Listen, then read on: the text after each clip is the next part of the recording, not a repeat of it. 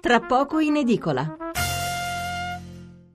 Riprendiamo la nostra seconda parte eh, della trasmissione. Tra poco in edicola siamo già a giovedì 2 novembre eh, da eh, un, circa mezz'ora quindi ci siamo occupati nella prima parte dell'attentato a New York. Adesso ci occuperemo, dopo la lettura dei titoli dei giornali sull'argomento precedente, andremo avanti e parleremo eh, dello scandalo che ha travolto il ministro della difesa a Londra, poi del caso Puigdemont, quindi ci collegheremo con Bruxelles e poi ancora eh, delle cupole di, delle due chiese che si affacciano su Piazza del Popolo che sono di colore diverso una stranezza eh, sulla quale vogliamo un po' eh, accendere i riflettori, eh, anche se insomma, vedere una cosa del genere sarebbe meglio coprirla piuttosto che accendere i riflettori, d'accordo? Comunque, allora il Corriere della Sera L'apertura a New York, una rete del terrore. Repubblica, il terrorista di New York, avrei ucciso ancora.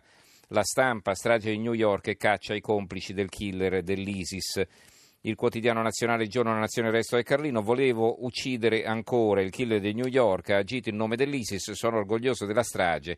L'FBI lo interrogò due anni fa, Trump basta permessi concessi con la lotteria, scoppia la polemica politica, tra le vittime anche il figlio di un'italiana, aveva 23 anni.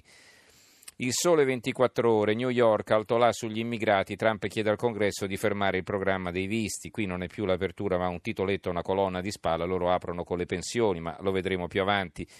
Il messaggero, Trump, stop alla lotteria dei visti, l'apertura. Il giornale apre con la politica, però a centro pagina ha un grande titolo e anche diversi richiami. Il terrorista con la cittadinanza facile, l'Uzbeko che ha ucciso otto persone, vinse la nazionalità americana alla lotteria. Eh, c'è una, una, foto del luogo della strage, una foto anche dell'attentatore. Chi parla ancora di Ius Solici, chiedo scusa, di Ius Solici pensi due volte, un pezzo di Gianni Calessin, eh, gli amici, la mamma e i 3.000 italiani verso la maratona, uh, storie di vita e di morte, qui si parla della maratona del 5 che comunque è stata confermata, la maratona di New York e poi la grande mela infrangibile che cura ogni ferita, un pezzo firmato da Paolo Guzzanti. Eh, il Fatto Quotidiano a centro pagina, New York 8 morti in nome dell'ISIS, Trump via le green card, l'attentato, l'attentato uzbeko radicato negli Stati Uniti, no, via le green card, via la lotteria delle green card, la green card è la concessione del permesso di soggiorno che non viene certo revocata.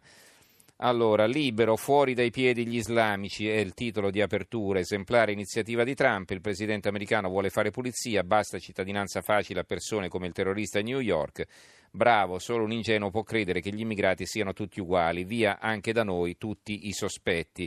E poi su questo eh, scrive Vittorio Feltri, eh, ha ragione Trump, è da sciocchi attaccarlo perché vuole cacciare dagli Stati Uniti gli islamici sospetti, ormai è chiaro anche ai ciechi i terroristi, quelli che ammazzano a scopo dimostrativo, sono tutti adoratori di Allah, bisogna prenderne atto e agire di conseguenza.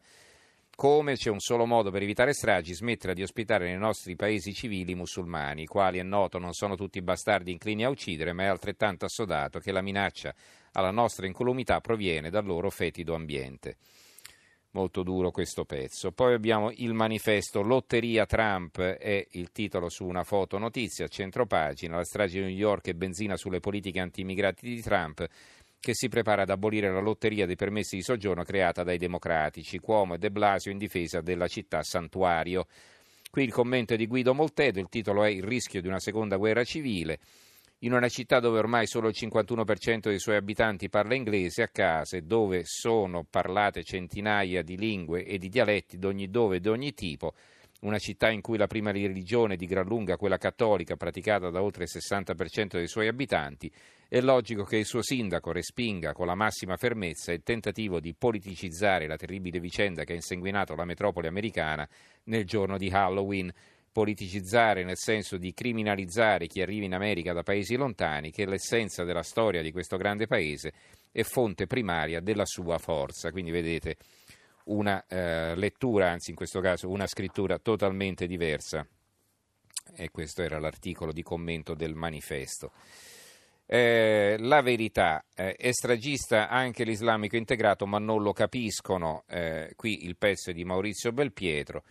Il terrorista di New York aveva vinto l'America alla lotteria, que- quella che centinaia di migliaia di persone aspettano da anni di ottenere, ovvero la Green Card, la card, carta che consente di avere la residenza permanente negli Stati Uniti e dunque anche un lavoro regolare. Lui l'aveva ricevuta in dono dalla sorte e grazie a questo aveva potuto costruirsi una posizione, trasferirsi a Tampa in Florida, diventare autista indipendente del servizio Uber, mettere su famiglia. Italia oggi, la RAI parla di attentati islamici solo quando non ne può più fare a meno, nel senso questi dicono sostanzialmente che la parola islamico non viene usata nei servizi, non so, non, non mi pare che sia proprio così, comunque il dubbio è dopo la strage New York litiga con Trump, torna l'incubo a Manhattan, eh, il foglio meno tasse per l'ISIS, è un pezzo di Raineri, Daniele Raineri, i sussidi sociali non faranno cambiare idea ai simpatizzanti dello Stato islamico che vivono da noi. Eh, l'attacco di Manhattan ripropone per l'ennesima volta due problemi rimasti insoluti e che però sono legati assieme, scrive Raineri. Il primo è che i paesi occidentali ancora non sanno che fare con i simpatizzanti dello Stato islamico che vivono nelle loro città e possono diventare letali da un momento all'altro, ma si comportano in modo abbastanza neutro da sfuggire alle misure di sicurezza. Il secondo è che c'è una cattiva interpretazione delle ragioni per cui i simpatizzanti dello Stato islamico stanno dalla parte dello Stato islamico.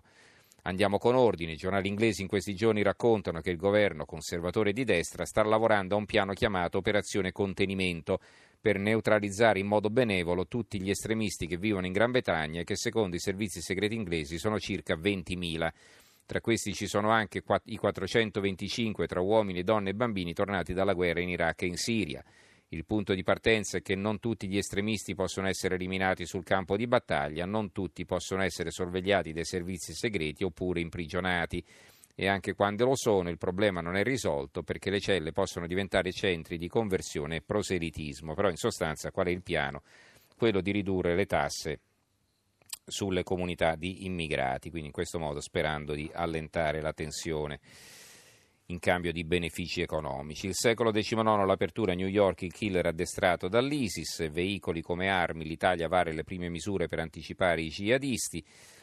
Eh, poi Raqqa, città fantasma, la grande fuga del, dall'ex capitale del califfo, c'è l'inviato del, eh, della stampa e del secolo XIX Giordano Stabile. Il mattino di Napoli, stretta di Trump sugli immigrati, il killer uzbeko studiava sul web eh, non chiamatelo lupo solitario, regia e consenso dietro di lui, un pezzo firmato da Gianandrea Gaiani che ieri è stato nostro ospite, vi leggerò qualche riga dallo stesso pezzo che ritroverete anche sul Gazzettino di Venezia. Il tempo, occhio, qui sta tornando Al-Qaeda, l'attentato di New York e il cambio di strategia del terrorismo islamico, un pezzo firmato da Suad Sbai, che è la Presidente dell'Associazione delle Donne Marocchine in Italia poche righe in prima, quindi le saltiamo perché non danno contezza del contenuto.